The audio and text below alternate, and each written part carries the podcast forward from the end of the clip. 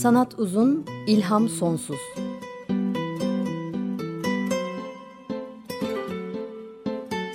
Sanat üzerine psikolojik sohbetler. Hazırlayan ve sunanlar Şenol Ayla ve Timuçin Oral.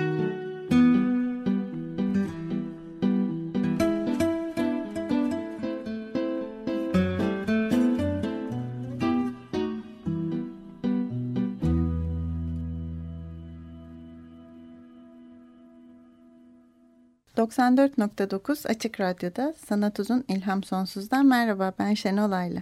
Teknik Masada da bugün Barış Demirel var. Twitter hesabımız @sanat_uzun.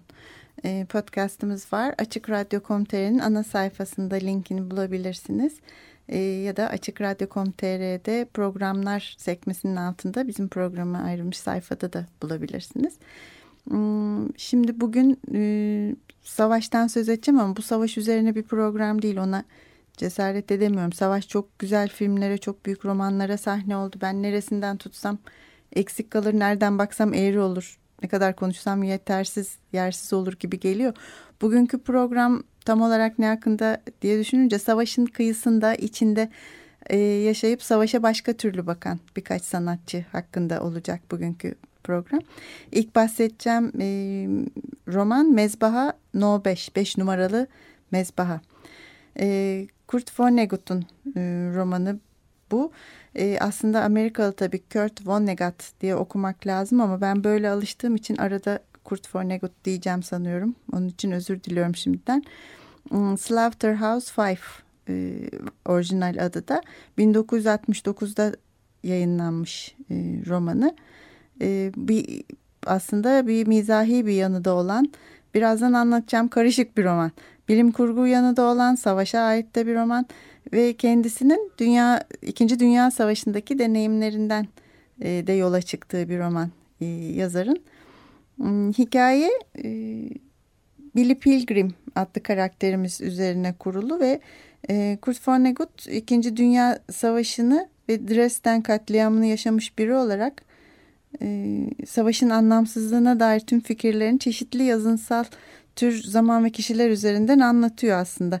Dresden bombalaması da İkinci Dünya Savaşı'nın sonlarına doğru yaşanmış önemli olaylarından birisi. Kendisi de o sırada burada bulunmuş ıı, Amerikan ordusunda esir düşerek Almanya'da.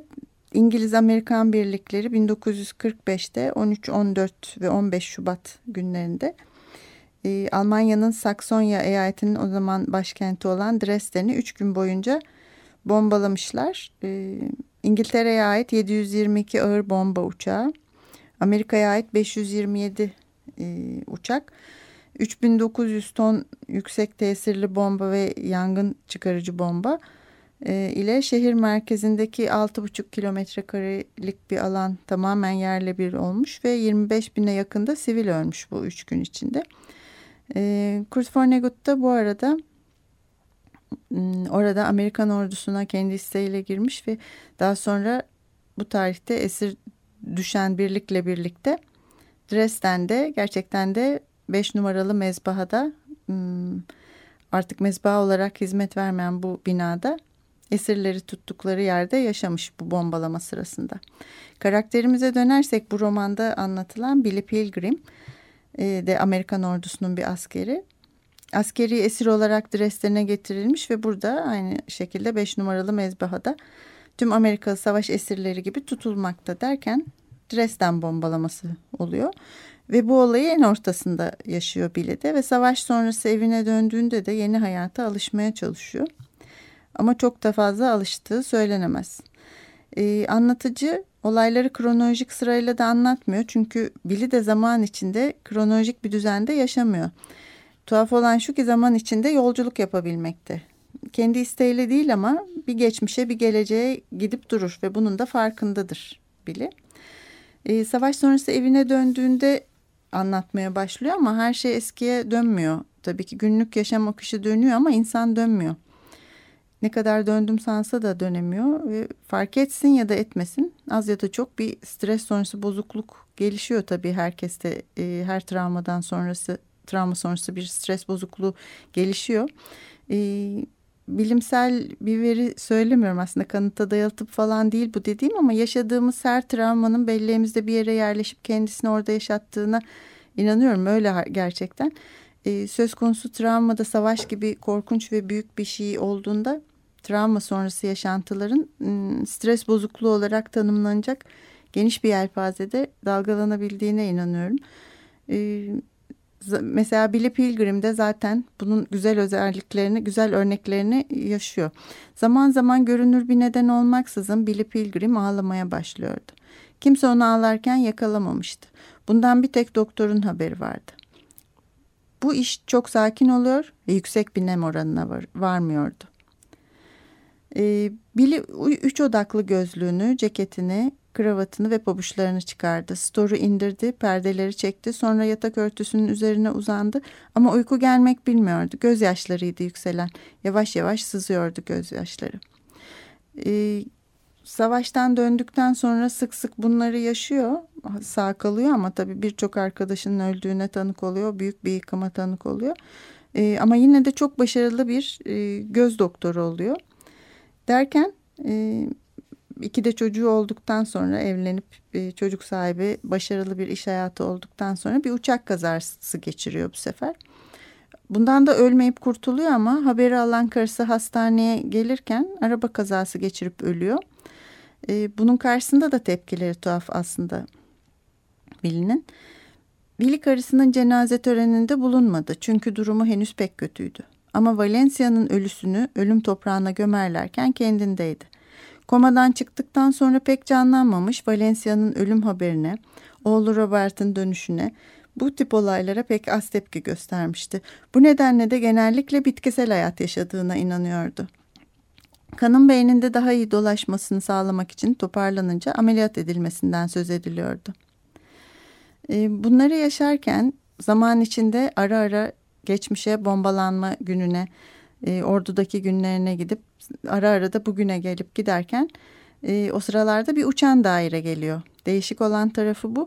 Tralfamador denen bir gezegenden bir uygarlıktan bir uçan daire gelip Billy'yi alıp kaçırıyor. Hmm, bu dünyada tek çare budur belki de uzaylıların sizi kaçırması. Bunu bir savaş sonrası stres bozukluğu romanı olarak görebilirsiniz ama uzaylıların gerçekten geldiğine ve bunun bir bilim kurgu romanı olduğuna da inanmak mümkün. E, bu dünyanın en e, bu dünyanın bu kadar büyük saçmalığı durumunda yapılacak en iyi şey belki uzaylıların sizi kaçırmasıdır.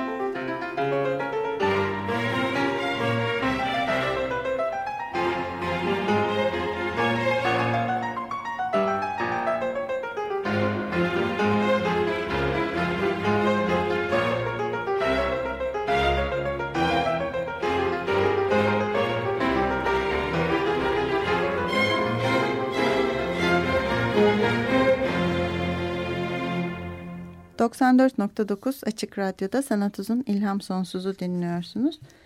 Ee, Bach'ın piyano ve orkestra için 5 numaralı Fa minör e, konçertosundan birinci bölümü Allegro'yu dinledik. E, bu Mezbaha No 5, 5 numaralı Mezbaha romanı daha sonraki dakikalarda bahsedeceğim. Bir de filme e, uyarlandı. E, o filmin tüm müziklerini Glenn Gould'un piyano ıı, çalmasıyla Bach'ın eserleri oluşturuyordu. E, bu bölümümüzde programın bu bölümünde de o film için yapılmış Glenn Gould'un piyanosuyla seslendirdiği bazı Bach eserlerine yer vereceğim. E, şimdi ilk olarak bunlardan birini dinlemiştik. E, aslında Billy'i uzaylılar e, kaçırıyor ve onlar da onu gözlemek ve insanlar üstünde deneyler yapmak istiyorlar ve bu arada sadece tabii orada yaşamıyor. Yine zaman içinde gevşek bir şekilde bir ileri bir geri gidip geliyor bile. E, hiçbir kronolojik e, düz gidişi olmayan bir roman bu da. Ve e, Billy'nin görünür hastalığı bu dünyaya geldiğinde e, yanıltıcı, hareketsizliği köpüren, zıplayan pırıl pırıl bir düşünceye gizliyordu. Uçan daireler ölümün önemsizliği ve zamanın gerçek yapısı konusunda basına mektuplar ve konferanslar hazırlıyordu. Kendisi de e, uçan dairelere zaten bekliyordu onları ve mutlu olduğu için geldiklerinden de dolayı mutlu ve bunlarla ilgili de mektuplar ve konferanslar hazırlıyor. Bir takım açıklamalar e, da bulunuyor. E, profesörlerden biri e, Billy'nin burnunun dibinde onda bir damla beyin kalmadığını emin olarak e, söylüyor. Neden ölmesine göz yummuyorlar diye soruyor. E, artık insan değil doktorlar insanlar içindir. Bunu bir baytara ya da bir tarım uzmanının eline bırakmalılar. Buna ne yapmak gerektiğini onlar bilir artık. Bakın tıbbın gözünde hayat bu mu? Güzel şey öyleyse bu hayat. E, Billy savaşın etkisini hayatının tamamında ve uzayda bile e, yaşıyor. E, hatta her şey o kadar donuk o kadar kötü ki bir şampanya açtığında şampanyanın bile ölü olduğunu düşünüyor. Hayat eskisi gibi olmuyor. Ama Billy de beklediğimiz savaş karşıtlığı da gelişmiyor şimdiki hayatta. Bugün de uzayda değil de bugündeki dünyada savaş karşıtlığı gelişmiyor. Başka bir şey gelişiyor. Savaşı umursamamak hatta bir adım ötesine geçerek yararlı bulmak durumuna geçiyor Billy e, savaşa başka bir açış e, bak, açıdan bakıyor derken bunu da kastediyordum. E, normalde savaşa girmiş çıkmış insanlar hep gözlediğimiz gibi sanat eserlerinde savaş karşıtı olurlarken Billy başka bir şey yapıyor. Lyons kulüpte konuşan bir deniz binbaşısıydı. Amerikalıların kesin bir zafer kazanana ya da komünistler yaşama biçimlerini daha güçsüz ülkelere zorla kabul ettiremeyeceklerini anlayana kadar Vietnam'da savaşa devam etmekten başka çıkar yolları olmadığını söylüyordu.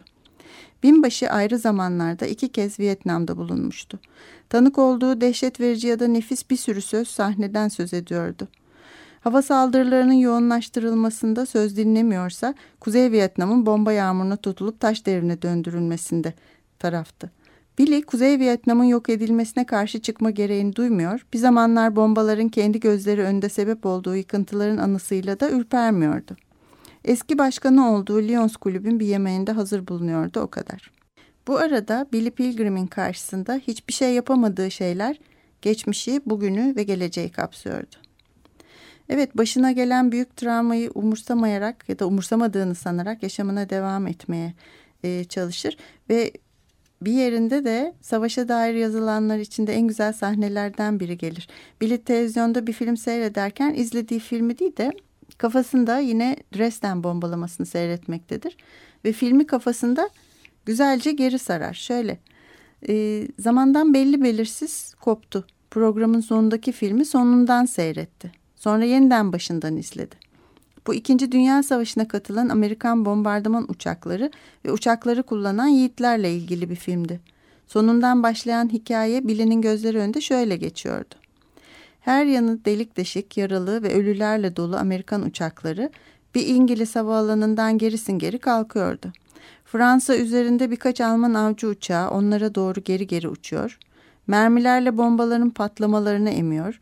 Uçaklarla mürettebatın elinden alıyordu. Düşürülen Amerikan uçakları için de aynı şey oluyor. Gerisin geri yükle, yükselip filoya katılıyorlardı.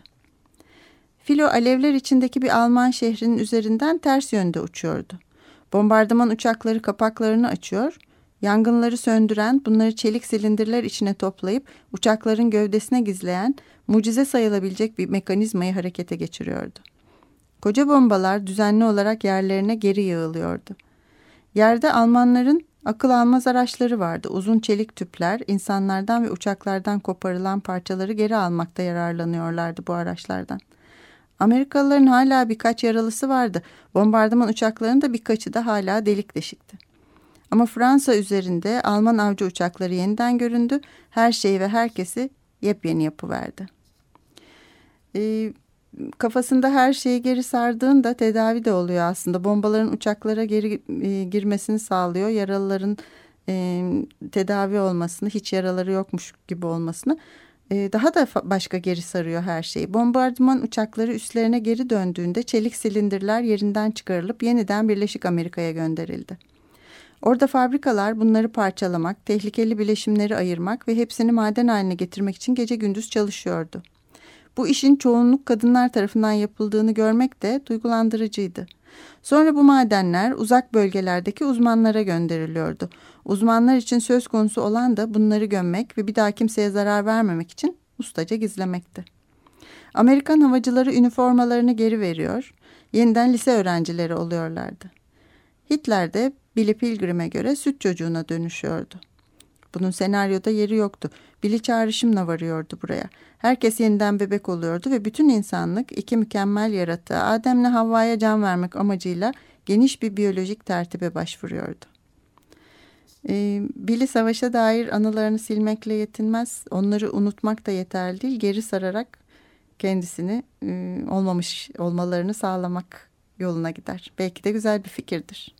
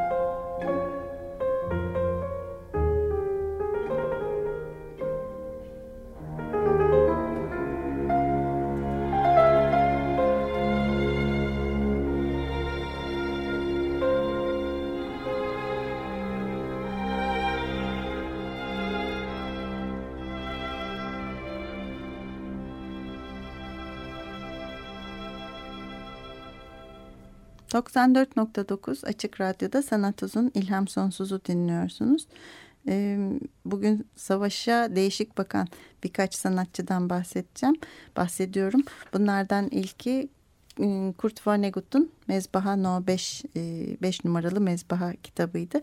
Şimdi bu kitabın film yapılmış halinin de müziklerini oluşturan Glenn Gould'un piyanosuyla Bach'ın piyano ve orkestra için 5 numaralı Fa minör konçertosundan ikinci bölümü Largo'yu dinledik. E, bu filmin bütün müzikleri böyle Bach ve Glenn Gould tarafından yapılmış. E, dinlemeye de devam edeceğiz. Mezbaha No 5'in uzaylılarda kaçırıldığı kısmında da devamında onunla birlikte bir de porno yıldızı olan Montana kaçırılıyor ve uzaylılar dediğim gibi insanları incelemek e, istiyorlar ve onları birlikte bir yere hapsederek çiftleşmelerini istiyorlar. Billy ile Montana'nın da e, çocukları oluyor. E, Mezbaha No 5 Kurt Vonnegut'un en çok başarı kazanmış eserlerinden çok satmış olmasını değil e, eleştirmenler ve okurlar tarafından çok beğenilmiş olmasını e, söylüyorum aslında. Filme de uyarlanmış demiştim. 1972'de yönetmen George Roy Hill'in yönettiği aynı adlı Mezbaha No 5 Slaughterhouse 5 filmi yapıldı. Bunu da internette bulup seyredebiliyorsunuz. İlginç bir film. Ee, çok başarılı oldu eleştirmenler tarafından. 1972'de Cannes Film Festivali'nde jüri ödülünü aldı. Ee, Hugo ödülünü aldı, Saturn ödülünü aldı, birçok ödül aldı bu film ama e, gişede çok kötüydü. Gişe başarısı hiç yoktu. Çok az seyredildi ve bir finansal başarısızlık oldu. Ama diğer taraftan yazarın kendisinin de çok beğendiği bir film olmuş. Ee, işte bunun müziklerinden bugün parçalar e, dinliyoruz. Kitabı e, okuduğumdan çok sonra filmi de izlediğimde kitabı okurken gelmeyen bir şey geldi aklıma aslında. Çok saçmaydı. Her şey o tablo içindeki her insanın durumu çok saçmaydı. Ee, neden savaştığını söyleyebilen ama anlamayan insanların e, savaş tablosu içindeki yanıp yıkılan dünya içindeki halleri çok saçmaydı. Kötü, acımasız, vahşi vesaire vesaire olmaktan çok bu savaş durumu saçmaydı ve Mezbaha No 5 de savaşı saçmalık olarak veriyordu bize bana kalırsa. Tam bir saçmalık, absürt bir şey. Saçmalığın komediye dönüştüğü yer. E, zaten hem savaş karşıtı bir roman hem bilim kurgu hem kara mizahtır e, diyor yazarlarda. İnsanlar savaşın içinde kaldığı zaman olan her durum budur yani. Uzaylılar kısmı özellikle hoşuma gidiyor benim. Çünkü bazen güncel olay ve haberler, yaşadıklarımız, ıı, ıı, bütün olanlar ıı, o kadar can acıtıcı ve absürt geliyor ki o zaman uzaylılar gelip beni de kaçırsın istiyorum.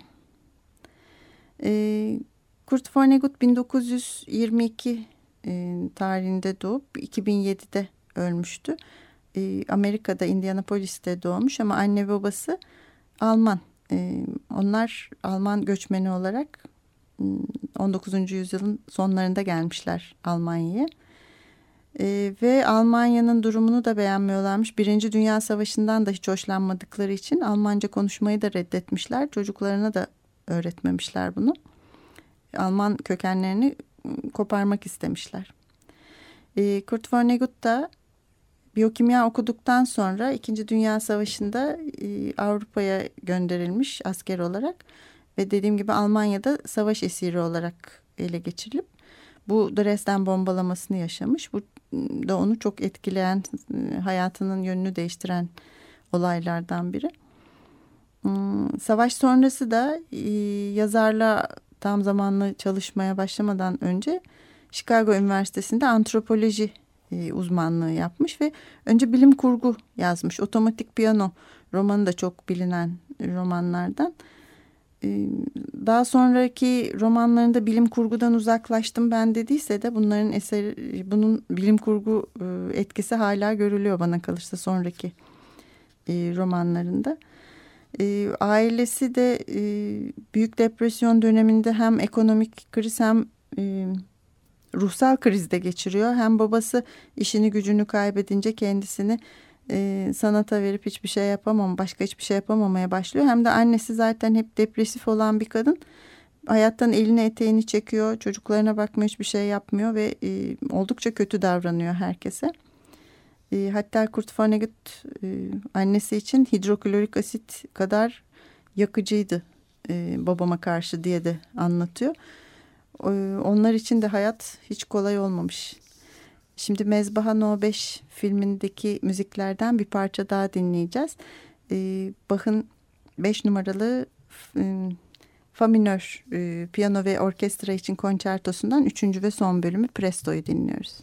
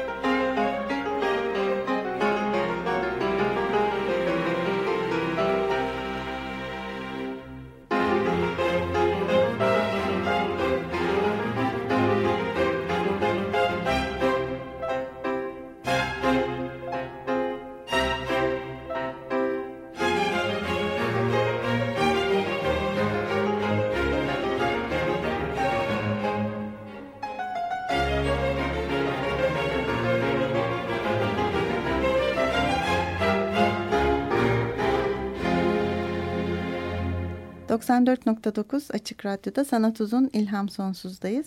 E, Mezbaha No 5 filminde kullanılan müziklerden yine Glenn Gould'un piyanoyu çaldığı Bach'ın bir parça e, bir eserini dinledik.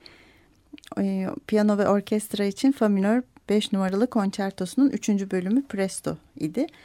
E, Dresden bombalaması deyince tarihin sivil halk üzerine bomba yağdırılan ilk olayı Dresden bombalaması değil tabi. Bu özellik e, ve bundan bahsetme e, özelliği ilk sanat eseri bu değil. Guernica aslında tarihte sivil halk üzerine bomba yağdırılan ilk olayı anlatan eser. Picasso'nun Guernica'sını e, hatırlayalım. O da bir bombalama olayı üzerine. İspanya İç Savaşı'nda siviller üzerine yağdırılan bombaları ve bunun karşısında Picasso'nun hissettiklerini tasvir ediyor. 1936'da İspanya'da yeni başa geçmiş, seçimle geçmiş Cumhuriyetçi hükümet var. Ve Picasso'ya Paris Fuarı'nın yapılacak olan Paris Fuarı'nın İspanyol pavyonu için bir eser e, öneriyorlar. Picasso da kabul ediyor. Resmi konusu bu e, Paris Fuarı'nın modern teknolojinin kutlanması. E, fakat olaylar öyle gelişmiyor. 1936'da aynı yıl iç savaş başlıyor. Picasso o sırada Paris'teyken. E, seçilerek başa gelmiş demokrat, cumhuriyetçi e, hükümetle faşist güçler arasında e, ve onların da başında Franco var, General Franco. Bir iç savaş başlıyor ve 27 Nisan 1937'de de Franco'ya desteklerini göstermek üzere Almanya, Hitler'in Almanyası e, İspanya'nın kuzeyindeki Guernica e, kasabasına e, 27 Nisan günü bomba yağdırıyor. E, işte uçakların ve bombaların kullanıldığı dünyanın ilk e, havadan sivil halk üstüne saldırısı bu olay. E, ve bu o kadar ancak üç gün sonra bunun haberi Paris'e ulaşıyor. E, 1 Mayıs'ta. Ve e, ondan sonra da Picasso bundan o kadar etkileniyor ki Paris Fuarı için yapmakta olduğu, yapmayı planladığı modern e, teknolojinin kutlaması konulu eseri e, değiştirip e, Guernica tablosunu yapmaya başlıyor. Bu çok büyük bir tablo. Hatırlarsınız Twitter'dan da paylaşacağım. Siyah beyaz e, yapılmış yağlı boya, tuval üzerine yağlı boya. Üç buçuk metre, yedi buçuk e, metre yaklaşık boylarında. Ve Picasso'nun da zaten Cumhuriyetçi hükümete e, yakın durduğu biliniyor. E, iç savaşa da karşı. Ve e, kendisi de kendince teknolojiyi belki bundan daha iyi kutlaması yapılamaz diyerek bu şekilde pavyona katılıyor. Artık geçen zaman içinde savaşlar da şekil değiştirdi ve teknoloji de savaşın emrine girmiştir. Bunu bağırarak söylemekte belki sanatçılara düşüyordur. E, daha sonra 1940'ta Paris Almanlar tarafından işgal edildiğinde bir Nazi subayı Picasso'nun stüdyosunu ziyaret ediyor ve ona da e, tablodan bahsediyor. Gernika tablosundan siz mi yaptınız bunu diye. Hatta çok ünlüdür bu konuşma. E, Nazi subayının bunu siz mi yaptınızda e, sorusuna cevap olarak da Picasso hayır siz yaptınız diyor. E, tablo tabii kolay ortalığa çıkamıyor. E, Alman işgali var Avrupa Savaş içinde. Bu da savaşa karşı ciddi bir çığlık. E, ancak e, 1981'de kendi ülkesine geri dönüyor. O zamana kadar da e, Amerika Birleşik Devletleri'nde sergileniyor. Şimdi bugün Kraliçe e, Sofya Müzesi'nde İspanya'da artık bu tablo. Ne yazık ki kaderin garip bir cilvesi sonucu 1990 yılında da bir e, askeri bir ordu kampanyası, askere insan çağıran bir kampanyada Gernika tablosunun görseli e, kullanılıyor. Düşmanın muhalif görüntüleri savaşın babasıdır sloganıyla birlikte ordu bunu kendi reklamı için kullanıyor.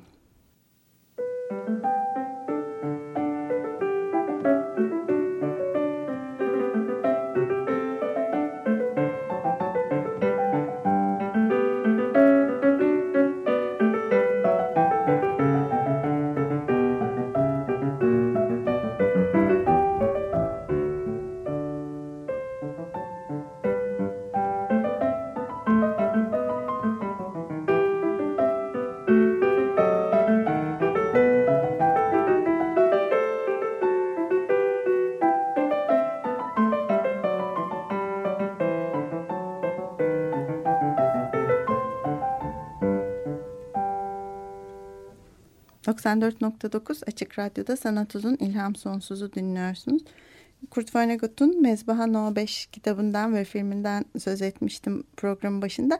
O film için yapılmış olan e, müziklerden yine Glenn Gould çaldı piyanoyu. Goldberg çeşit, Bach'ın Goldberg çeşitlemelerinden 18 numarayı dinledik. E, Arter'deki görme biçimleri sergisinden de birkaç program önce bahsetmiştim. Orada da Guernica ile ilgili ilginç bir iş de vardı. James Webb'in bir yerleştirmesiydi. Boş bir salonda Guernica gelemediği için boş bir salonda sergilenen bir işti. Ee, aslında James Webb Madrid'deki Kraliçe Sofia Müzesi çalışanlarının e, gelip müzenin koleksiyonunda bulunan Picasso'nun bu eseri Guernica'sı önünde e, çığlık atmalarını istemiş ve onları kaydetmiş. Biz sadece Guernica yerine müzeye ait izin belgesini izledik burada ama çığlıkları duyduk ve Guernica tablosunu aslında gözünüzde de canlandırınca birlikte güzel bir iş olmuştu bana kalırsa. Guernica'dan geçmek istediğim bir konu daha var. İnsanın duygularını bence en güzel, en şaşırtıcı ve en derin anlatan birkaç yazardan biri Stefan Zweig'in Savaşa e, karşı duruşundan bahsedeceğim. Bu da bir başka bakış ve şaşırtıcı bir bakış aslında. E, Mecburiyet Derzfunk Almancası romanından 1920'de yazdığı bir roman. Ee, şaşırtıcı dedim çünkü şöyle savaşa gitmekle gitmemek arasında insanın kendi içinde kopan fırtınaları anlatıyor. Dersvang'ı sadece mecburiyet değil belki zorlantı, kompülsyon olarak da okuyabiliriz çevirisini. Zihninden atamadığı düşüncelerin yani e, saplantıların neden olduğu yoğun sıkıntı ve huzursuzluğu azaltmak için yapılan yineleyici davranışlar anlamına da geliyordu kompülsyon. Daha önce de konuşmuştuk. Burada da zihninden atamadığı bir konu var e, bizim kahramanımızın. Zweig 1881 doğumlu biliyorsunuz Viyanalı yazar. E, daha önce de konuşmuştuk. Nazi döneminden kaçarak önce Londra'ya sonra çeşitli ülkelere gitmişti ve en sonda Brezilya'da Rio de Janeiro'da eşiyle birlikte hayatına son vermişti. 1942'de. Ee, benim çok sevdiğim yazarlardan o kadar hassas bir insanın iki dünya savaşı görmesi çok zor. İkincisinin sonunu görmeye kadar dayanamadı ne yazık ki. Mecburiyet kitabı da roman sayılmaz aslında novella belki ya da uzun öykü de denebilir. Yazıldığı zaman düşünülünce Birinci Dünya Savaşı'nın ertesinde yazılmış savaşa gidip gitmeme kararını vermeye çalışan aklı gitme derken içinde bir şeylerin dürtmesiyle savaşa gitmesi gerektiğini hisseden ve bu karar e, bu kararın savaşını kendi içinde veren bir insanın ruh halini anlatıyor. Savaşa başka bir bakış. Belki belli ki Zweig'ın kendi hayatından da büyük yansımalar içeriyor. Bütün olay üç gün içinde geçiyor ve biz o üç günün sanki her dakikasını kahramanın zihninde, yüreğinde yaşıyoruz. Onunla birlikte sıkışıp onunla geriliyor, onunla kızıyor, e, onunla üzülüyoruz. Aslında onunla birlikte de korkuyoruz.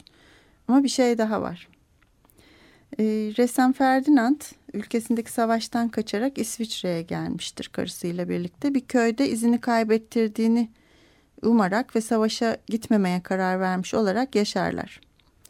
Ama içinden hep bir şeyler o çağrı mektubunun askere çağrılacağı mektubun geleceğini ona söylemektedir ve bunu hiç unutamamaktadır. Bu beklenti o kadar kaygılandırır ki onu. Uykuları bozulmaya başlar, dalgınlıklar, e, anlam veremediği davranışlar, e, ne yaptığını fark edemediği davranışlar sergilemeye başlar. E, bir sabah karısı uyurken Ferdinand sessizce kalkmıştı. Bunun nedenini kendisi de bilmiyordu. Son zamanlarda sık sık başına geliyordu. Çalışmanın ortasındayken aniden şapkasını alıp kendisini alelacele dışarı atıyor.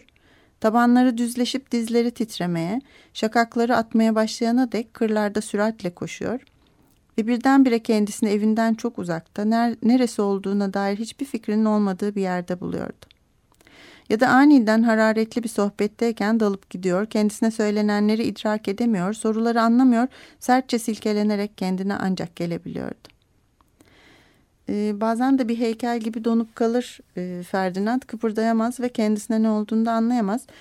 E, güzel İsviçre manzarası e, da onun bakışındaki depresif ve kaygılı hali yansıtır. Artık bak, baktığı ve gördüğü yer e, her zaman gördüğü Zürih Gölü güzel dağ manzaraları değildir. Gördüğü, dokunduğu her şey nemli, karanlık, kaygan ve griydi der. Ağaçlardan damla damla sular akıyor, kirişler rutubetten nemleniyordu. Islak bir karanlık kendisiyle çevresi arasına girmişti. Bu da depresif duygularını güzel anlatıyor. Etrafını çeviren ıslak bir karanlık var.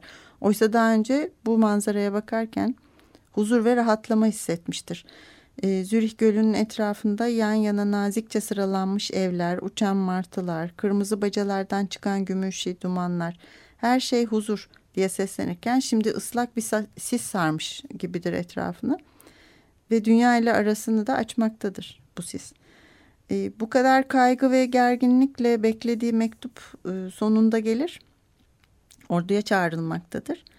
E, sürmekte olan savaşa gidecektir. Bu haleti ruhiye tespitinden sonra da roman aslında işte burada başlar. E, postacının getirdiği cevap mektubu elinden yere düşünce eğilip alacakken topraktan gelen çürümüşlük ve bozulmuşluğun acı kokusunu hisseder. E, aşağıdaki köyden gelen sesler de her zaman işittiği gibi net değildir. Rutubetli ve pas tutmuş gibidir. Beklenti kaygısı ve depresif ruh hali neredeyse tüm algılarını bozmuştur Ferdinand'ın. E, roman dediğim gibi aslında bu mektup geldikten sonra başlar. Çünkü sandığımız, beklediğimiz gibi savaşa gitmek istemeyen, savaştan korkan birinin duygularına değil, bu andan sonra içindeki güçlü sesin savaşa git dediği birinin iç sesine kulak veririz. Bu şaşırtıcıdır. E, kendisi de şaşırır buna. Üstelik karısı da mektuptan haberdar olunca nasılsa gitmeyeceksin öyle karar verdikler ama e, Ferdinand gitmek zorundayım der. Bu büyük bir sürprizdir aslında bizim için de öyledir. Çünkü başından beri verdiği kararı savaşa karşı olduğunu bilmekteyizdir ve e, gitmemek için neler yapacağını görmeyi beklemekteyizdir. Ama o bir mecburiyet durmaktadır. Bu büyük bir sürprizdir karısı için e, inanamaz ve ben seninle gurur duyuyordum. Çünkü senin mektubu yırtacağını ve insanların öldürülmesine alet olmayacağını biliyordum diye hayal kırıklığını açıklar. Bu hal daha da sıkıştırır e, Ferdinand'ı. Hem kendi içindeki gitme isteğine anlam verememekte hem karısına da bir şey açıklayamamaktadır. E, savaştan değil aslında kendisinden korktuğunu söyler. Çünkü her ne kadar gitmemeye karar verse de içinden çağırdıkları an gideceğini başından beri bilmektedir. Bu aslında savaşı istemek de değildir. Başka bir şeydir. Şöyle tarif eder. İstemiyorum, istemiyorum. İçimdeki hiçbir şey istemiyor. Fakat irademe karşı gelecek ve gideceğim. İşte onların gücünün korkunçluğu da bu ya. İnsan kendi iradesine, kendi inancına rağmen onlara hizmet ediyor. Tabii hala iradesi kaldıysa. Ama yapacak bir şey yok. Eline böyle bir kağıt tutuşturulduğu zaman irade denen şey uçup gidiyor, boyun eğiyorsun. İşte kitabın adı zaten burada ortaya çıkar. İradesi yok olmuştur e, Ferdinand'ın. Yerini içten gelen bir zorlantı, bir mecburiyet almıştır. Şiddetli bir zorunluluk duymaktadır. Açıklayamamakta ama bunu hissetmektedir. Karısı bu duyduklarına inanamaz. Neden gidecekmişsin diye sorar. O zaman da Ferdinand şunları söyler. Bilmiyorum belki de şu anda dünyada delilik mantığı ağır bastığı için. Belki de kahraman olmadığım için, belki zaten bu yüzden ben de kaçmaya cesaret edemiyorumdur. İnsan bunu açıklayamıyor. Bu bir çeşit mecburiyet. 20 milyon insanı boğan zinciri ben kıramam. Bunu yapamam. Peki sonra ne olur? Ferdinand savaşa gider mi, gitmez mi? Ne diyorsunuz? Ee, ne olduğunu öğreneceğiniz son sayfaya kadar aynı gerilimi, aynı ruh çalkantılarını hissettirmeye devam ediyor e, bu roman. Sonunu söylemeyeceğim. Zaten bu da 67, 64 sayfalık çok esaslı bir roman. Üç gün içinde kopan bir fırtına. Okursanız şaşırarak göreceksiniz. Ee, bugün binlerce kez yazılmış, çizilmiş savaş konusunda pek alışılmadık bir bakış açısıyla bakan işlerden e, konuştum. Şimdi kapatırken yine Mezbaha No 5 filminin müziklerinden biriyle kapatacağız. Glenn Gould çalacak piyanoyu. Hmm, bu sefer piyano ve orkestra için 3 numaralı Re majör konçertodan e, ikinci bölümü Adagio'yu dinleyeceğiz. İçinizdeki mecburiyetlere çok kulak asmadığınız bir hafta dilerim. Hoşçakalın.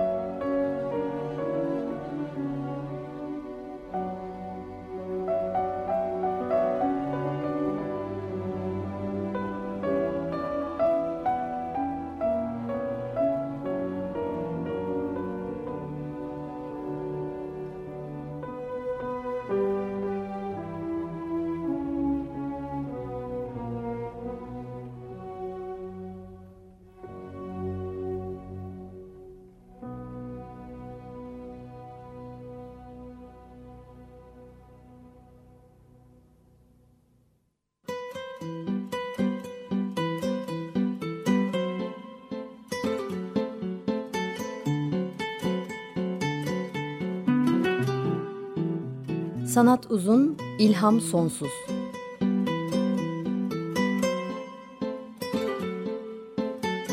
Sanat üzerine psikolojik sohbetler. Hazırlayan ve sunanlar Şenol Ayla ve Timuçin Oral.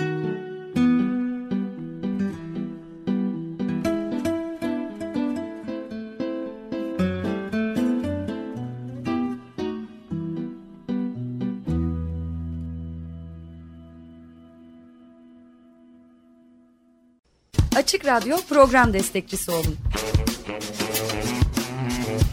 Bir veya daha fazla programa destek olmak için 212 alan koduyla 343 41 41